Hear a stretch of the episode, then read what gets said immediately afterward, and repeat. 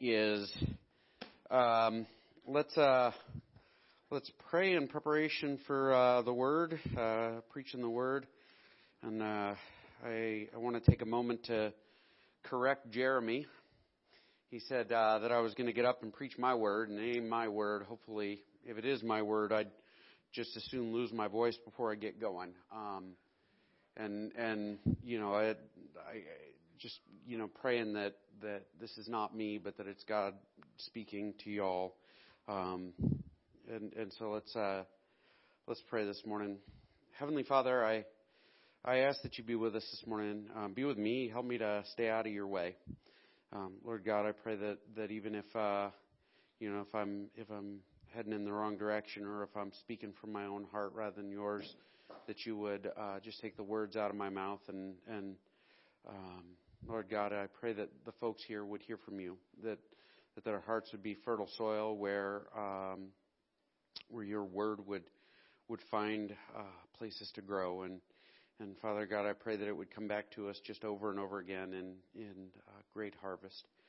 Um, pray that that uh, that you be with us, help us to be your people this morning, and and I pray that all the all the singing, all the Sunday schooling, all the fellowshipping would all contribute to, to whatever it is that you want us to hear from you this morning. In Christ's name, amen. So uh, I have a, I have a handful of different roles I play in this community. Uh, I I work as a lunch lady part time, uh, as a fill-in lunch lady, not as a permanent lunch lady. I, I substitute for that. I I substitute teach occasionally. I uh, I uh, one of my roles though is I write for the local paper and uh, that's kind of put me in some interesting and unusual circumstances and situations. And and this week, I uh, I got a call on Thursday, and my wife said, uh, "Honey, there's you know Captain America's in front of the grocery store. Uh, you need to hurry up and get over here and talk to this guy." And I I wasn't sure whether this was newspaper Eric or Pastor Eric uh, coming at the moment, and and I, I hop in the car and get over there, and, and the very first thing that happens when I get out of the car is Ann. Eric, come here and explain to this guy. I yelled things at him thinking it was you. explain to him that I was making fun of you and not him. That's what you said, right? And like I'm not, because uh, she saw this this gentleman walking along dressed as Captain America and carrying a shield, and she rolled her window down and heckled him, and God taught her a lesson. um, so I get to talking to this fella, and uh, I it was an interesting conversation. Um, but I, I recorded it and I sat down and I typed it up for the article that I'm writing uh, this morning. And as I was sort of paying a different type of attention to what he was saying, um, I, I was I was kind of blown away by the kernel of uh, of uh, of an idea that's in the middle of the whole conversation I had with him. Um, now, follow me here. This is a guy who, in 2009, looked around him and said, um, you know, that that he he talked to me when I was asking why he was doing what he was doing. He said, well, you know, I looked around me and I saw that that veterans, like guys who get out of the military, you know, I was raised to be told these guys were heroes, and and that they had, you know, they had made sacrifices and we were supposed to hold them in high regard and high esteem, you know. But at the same time, we have football players and celebrities and all these guys who are treated as though they're heroes, as though they're somebody, you know, who's done something important. In the meantime, you've got, you know, these veterans who live under bridges, you know, or get arrested for looking for food in dumpsters. And he said that's that's not right, so I decided I would do something about it. And so uh, he heard about a about a VFW that needed help, and he organized a walk. And and over time, you know, he would organize these walks and these fundraisers. He said, well, I couldn't figure out how to get people to pay attention to me. And so then I realized if I dressed up in costume, people would stop to ask me what the heck I was doing. And, and so he, or they would just drive by and make fun of him, you know, like whatever. It's, it depends on what kind of person you are.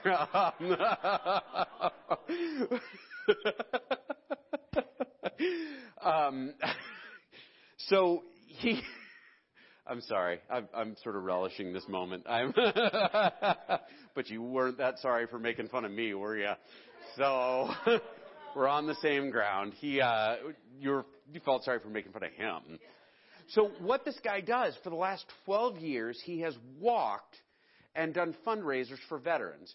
And like, um, he was at our grocery store for a couple of hours helping people carry their groceries out. And when people would ask him, what are you doing? Well, I'm, you know, raising awareness for, I, I think right now he's raising money for a, uh, an Air Force vet out in Washington who is, um, living in a really crummy house and trying to get him moved into a better place, you know, and, and actually he is so single-minded in this. Like he's done this for 12 years. Um, he did. He's walked every state capital twice. I think as two separate fundraisers, and he's he did a 5,000 mile walk at one point, like the you know as a specific fundraiser for, and he he he's raised money for VFWs and for all these other groups, and and like he basically I think he got to our town because he was sleeping on the side of the highway uh, on a tarp, and Dennis picked him up and uh, one of the local churches put him up in a hotel and all this. But but the thing that that blew me away about this and that just jumped out at me is this guy talking to him. He was so single-minded about his objective that he was willing to he was willing to be homeless, right? He was he he's supposed to be walking to Virginia and he's having some physical problems and he's hitting the point where walking for fundraising is maybe in the last days of it. And like as I listened to his interview, I didn't catch it the first time. He's lined up a job in Havre that he's going to work to finish raising money for the guy that he's raising money for because he said he'd do it. Like, that is single minded, right? I mean, that is a guy like I, when I walked in to talk to him, he was at the counter at the grocery store trying to buy a can of coffee, and and and Deb, who's awesome, was like, "Well, you can just have it. You know, we we want to support what you're doing." And he's like, "No, I'll I'll pay for my coffee. I I don't take things." And I talked to him. He said, "I don't take things because I don't want to be distracted. I don't want to be sidetracked. I don't want to get focused on something that isn't what I'm doing. All I care about is is raising money to help veterans." And, and that kind of single minded, no distraction, no diversion, get it done no matter what, that is something, right?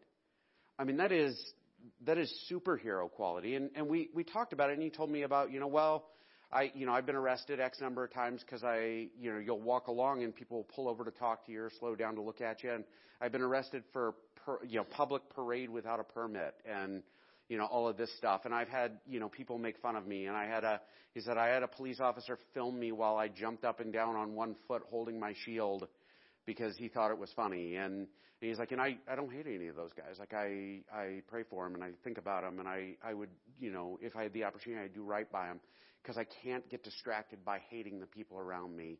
It just takes away from what I'm doing. All I care about is this. I'm starting here because we're going to be in Acts. This will be our last Acts sermon for a little bit because we're going to go on to Easter for about a month because um, Easter's coming up. Um, and and but like this last little section of Acts, we're going to be looking at um, we're going to be looking at the end of this this ministry that's being done amongst the Samaritans, the end of the talk about it, right? Because it continues, but the the book of Acts is going to shift away from it. Um, and so specifically, we're going to talk about this idea that's popular in our culture. It's what's in it for me, right? That's behind every advertising campaign. What's in it for me? You know, behind every, um, actually, a lot of preachers. This is like the hook that that a lot of preachers work into their, you know, sermons. Like, well, why are you listening to me? I'm going to tell you how to have your best life now. I'm going to tell you how to, you know, be financially successful. I'm going to tell you how to be happy no matter what. I'm going to tell you you know, how to improve your marriage and your personal relations with your wife and all these other things. Like I like there's this what's in it for me and it's it's like seeped into the church. And in a lot of places in a lot of quarters we've lost sight of our one thing, right? Um and and my argument here looking at this particular account, we're going to look at the story of Simon the magician, right? And and I'm going to talk like our big focus today is staying staying locked in and staying focused on the primary thing because it's easy to get sidetracked and it's easy to assume that something else is important or to add something and then start wandering in that direction. And so we're going to talk about that today.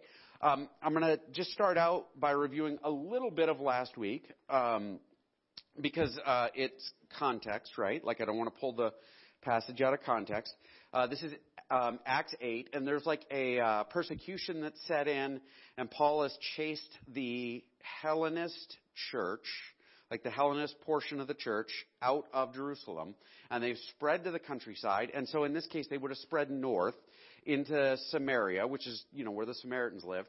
Um, and the Samaritans are kind of, kind of, sort of the descendants of the northern tribes, right? But they've like intermarried with the Canaanites and with whoever the um, the Assyrians settled there when they exported all the people who were valuable and and all this other stuff. I mean, like they're a hodgepodge group by this point. They've got a mix of like Judaism and paganism and some other stuff, and they're just a they're a nutty crowd by this point.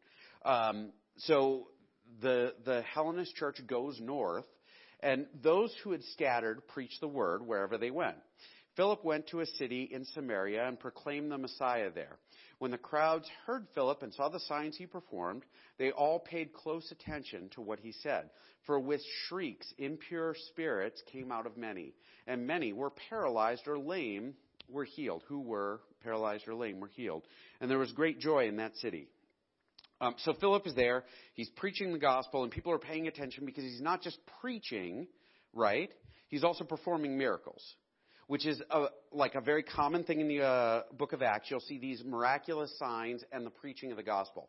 Um, it is a really important thing to understand before we move on. Miraculous signs exist exclusively to give credence to the gospel. This was not a thing that was ever intended to go on forever, right? Are there miracles that happen today? Absolutely. Am I going to heal any of you people?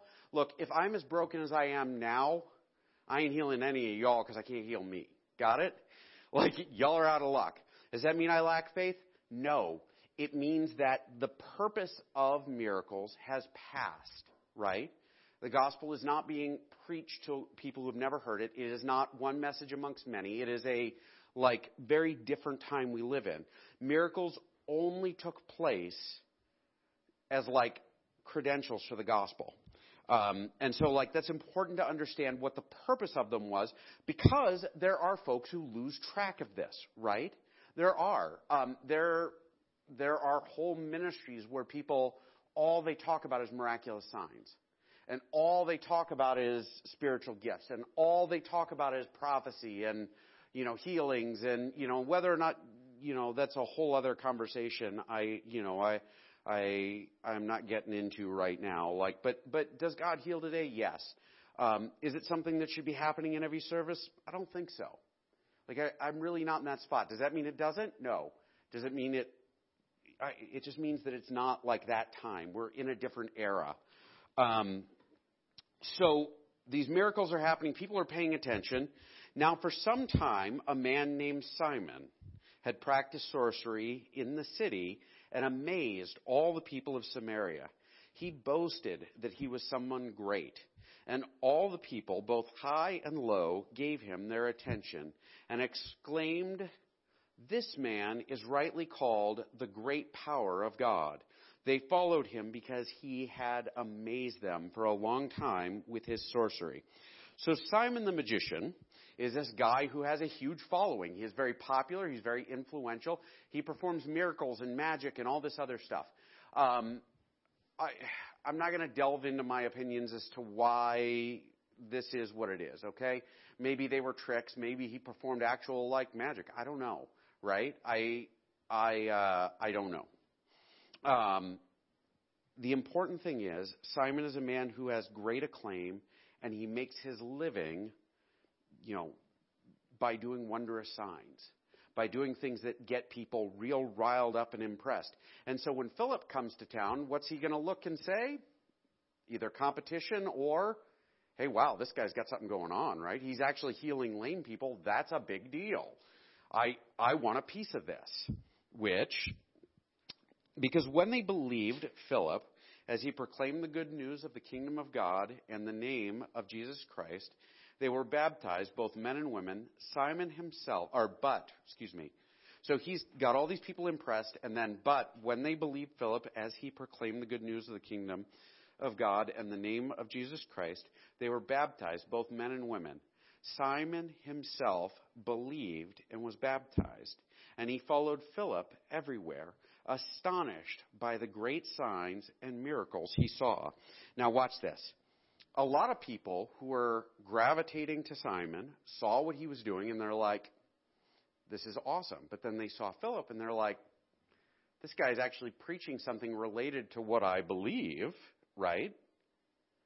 And he seems to have it together, and his miracles are really impressive. And so they started following Philip, including Simon, who's like, wow, this guy's awesome. And he starts following Philip everywhere he goes because Philip's killing it, right?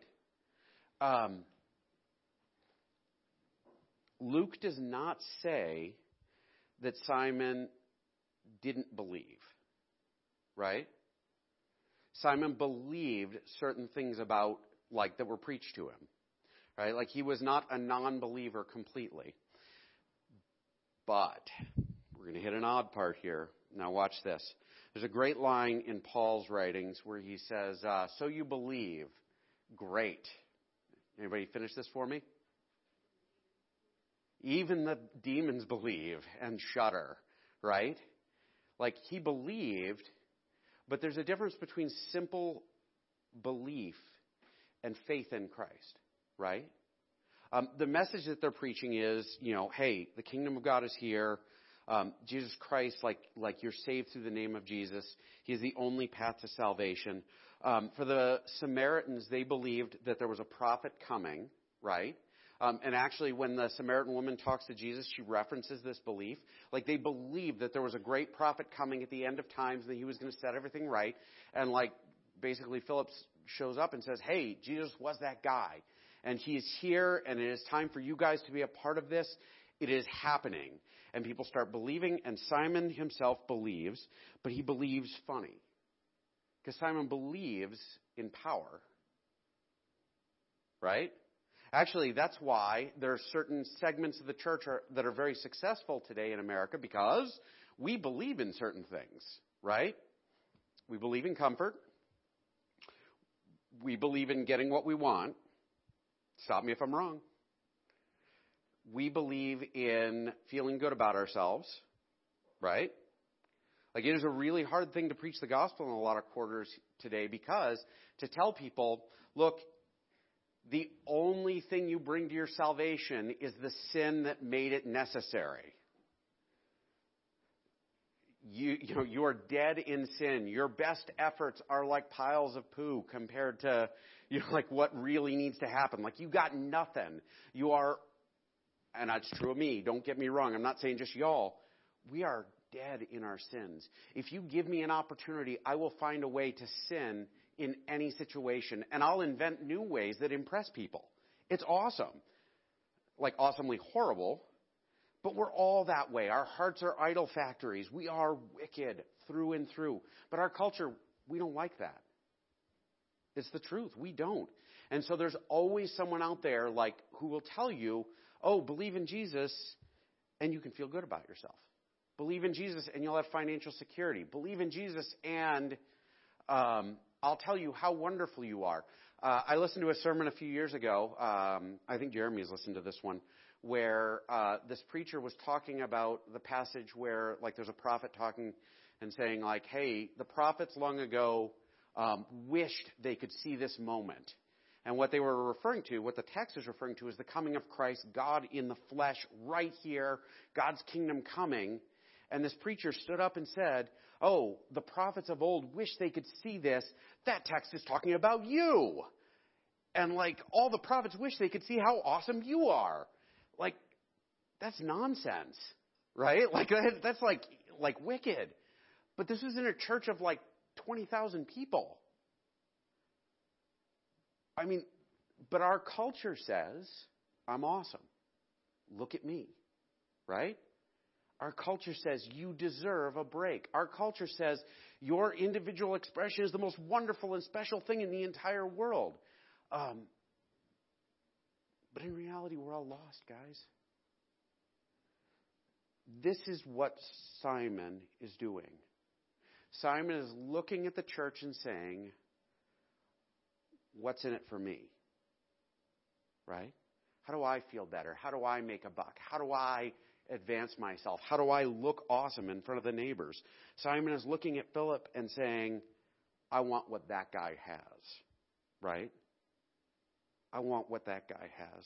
I think one of the things um, when I was a young man, uh, and I first decided I'm going to be a pastor, like there were two sort of trains of thought in my mind. Half of it was, I can't imagine doing anything but serving God for the rest of my life. That's all I wanted to do. But there was another half of me that was like, everybody looks up to Pastor Mike, and I want to be that guy, right?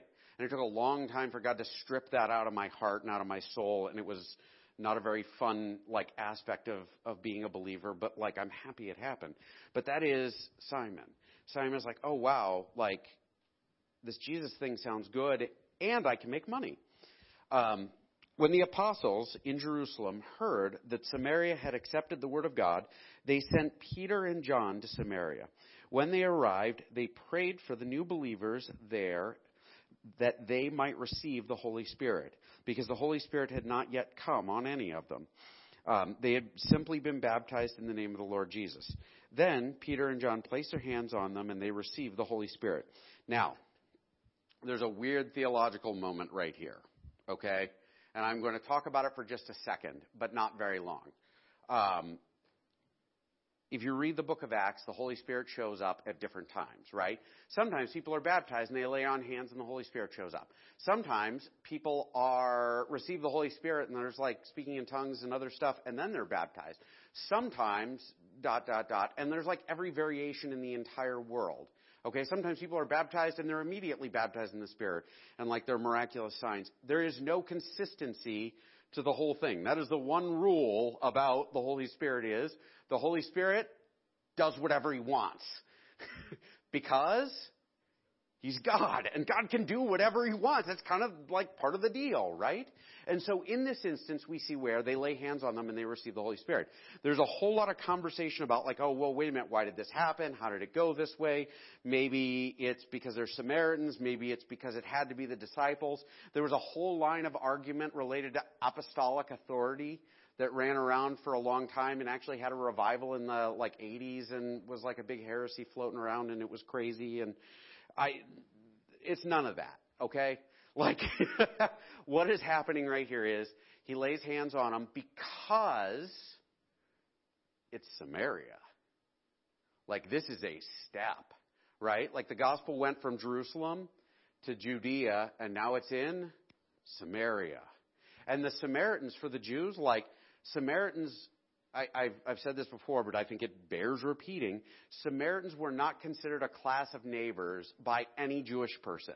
So, like, you might consider, like, well, who is your neighbor? Well, you know, it was a big rabbi debate, like that Jesus addresses, and he says everyone's your neighbor. Um, for Jews, Jews didn't believe that Rome, you know, some Jews believed Romans could be a neighbor, but others didn't. Some believed that foreigners could be a neighbor, and others didn't.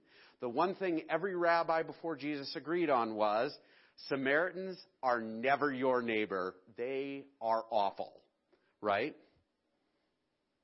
We're like Canadians.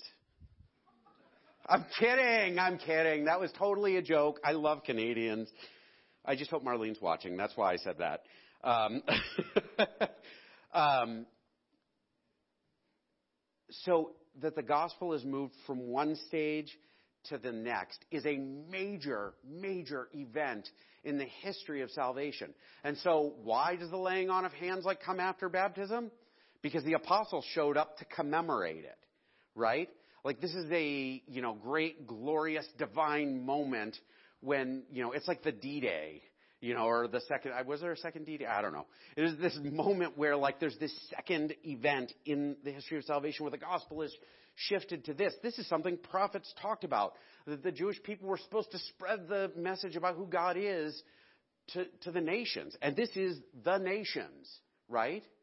And so this is a big deal. There's actually a third event like this. Like, so some people call this the Samaritan Pentecost. And then there's actually a Gentile Pentecost that happens later. Um, it's not called that by anyone but people with too much free time and theologians, um, which are people with too much free time. Um, but, but this is kind of the Samaritan Pentecost, where the Holy Spirit's on them, and they're speaking in tongues, and they're performing miracles, and it's amazing. We have no idea what Simon is doing at this time. We have no idea if he's performing miracles. We, don't, we have no idea if he's been baptized in the Spirit. We don't know anything. We do not know. Um, because Simon is in the background of this portion of the story for a second. Now he's back. When Simon saw that the Spirit was given at the laying on of the apostles' hands, he offered them money and said, Give me also this ability so that anyone or everyone on whom I lay my hands may receive the Holy Spirit. He's not asking for the Holy Spirit. He's asking to hand him out, right? I want command of this particular magic power. I want, I want to command it. I want to tell God what to do. Um, culturally, this makes an enormous amount of sense because we know magicians would buy secrets and trinkets and powers from other magicians. In fact, actually, Acts even touches on this idea where, like, later on, I think it's in 19, but I'm not positive. Um, 1919, I think, is the reference. Um, there are uh, scrolls that are burned in this town, and the scrolls are worth a great deal of money because magicians would use these scrolls to make money. They'd sell them to other magicians who would then perform like their magic using these scrolls. And so this wasn't an unusual thing. He's going to him and saying, "Hey, give me this power, I'll pay you." This is what we all do in my profession. Because he's not concerned about who Jesus is. He's not concerned about the Holy Spirit. He's not concerned about any of that. He's concerned about Simon. What's in it for me? How can I live my best life now? How can I have a better time? How can I be the middle of all of this? He's not concerned about Jesus. But the text makes it sound like Simon was on the right track. But what happened was Simon got distracted. Simon went from, I'm going to be a part of this, this is how I'm going to live my life, to, how do I get something out of this? That's a hard idea, especially nowadays, because everything in the world is trying to distract us from what we're supposed to be doing. Everything. You know, there are preachers out there saying crazy stuff, and I'm not saying I don't ever say crazy stuff because, like, you know, talk to me for five minutes and the culture is telling us you should have this. You should stay quiet. You should tolerate these things. You should incorporate this stuff. In fact, actually, one of the biggest like heretical movements of our time that started in the 1800s started, or like late 1800s, early 1900s, started as a result of well-meaning people saying, how do we shift Christianity so all of these people who don't believe in supernatural stuff will still believe in Christianity? And there's an awful lot of that that's happened where like they've stripped like God out of the faith and it's become a charity organization or it's become like a, um, you know, a self-realization sort of seminar or whatever. There's a lot of that floating around and it was well-meaning except that it was well-meaning without paying attention to the one thing. The one thing is Jesus, right? Like the one thing is Jesus Christ died for my sins. I am made new. I am a brand new creation. My calling is in life is to draw close to Him and to become Christ to the people around me, to have Him infest my life and change me. And like as I change, everything else happens. So like the church doesn't exist to perform charity. It does not. Anybody who tells you the church exists to perform charity is lying to you. They may not know it, but they are. We perform charity because we are Jesus. The church does not exist for fellowship. We fellowship because we are Jesus. It's like, uh, I'm going to go back to my age old. When my daughter leaves her sandwich sitting on the couch and walks away, what does the dog do? He eats it. Why?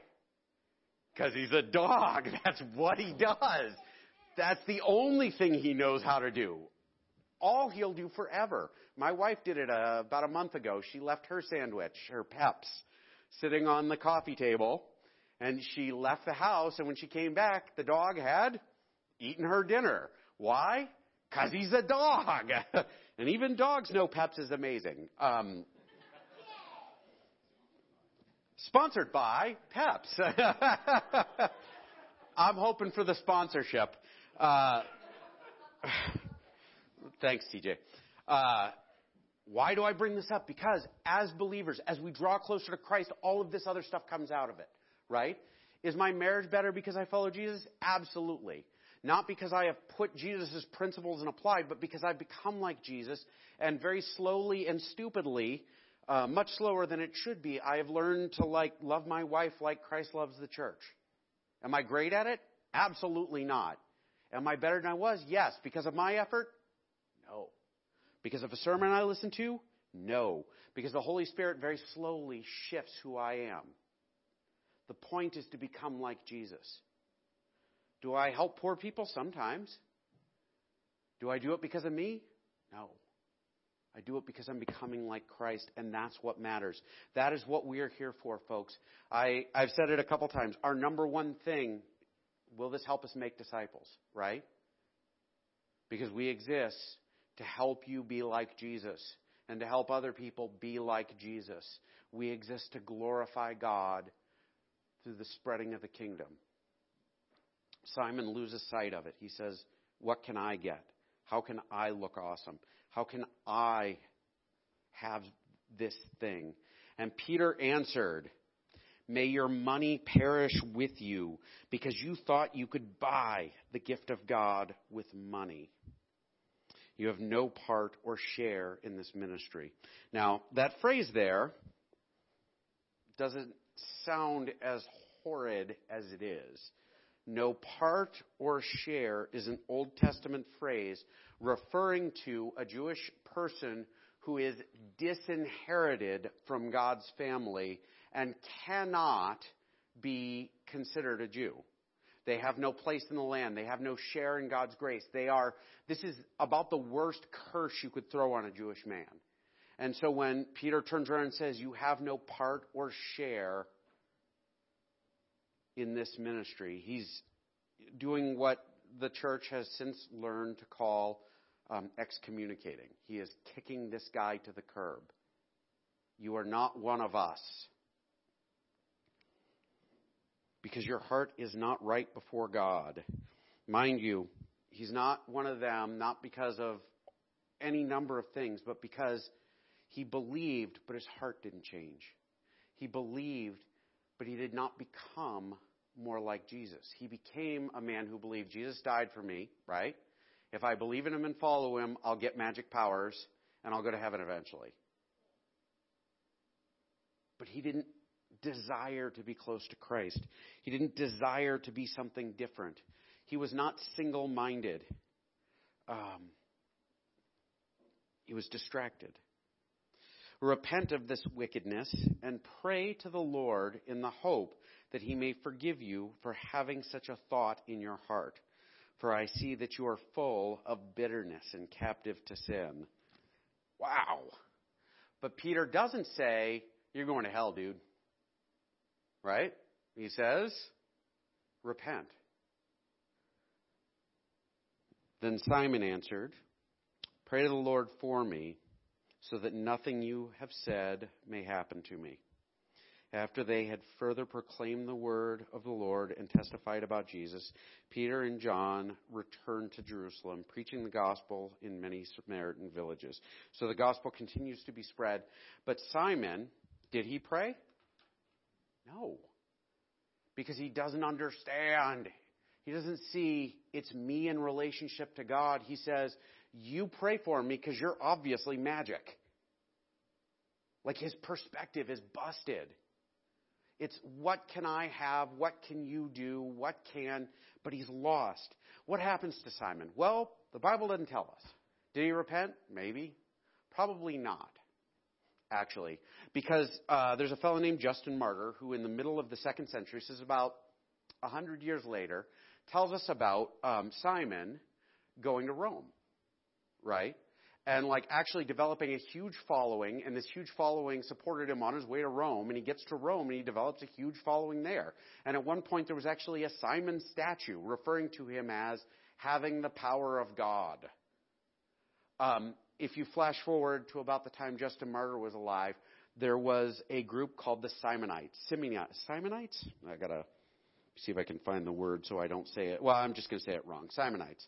Um, and they were a Gnostic sect meaning that they were a heretical group that took some of the magical mystery religions um, and and combined them with Christianity and created this heresy. And um, the Simonites, Simonites, the followers of Simon claimed Simon as their founder, right?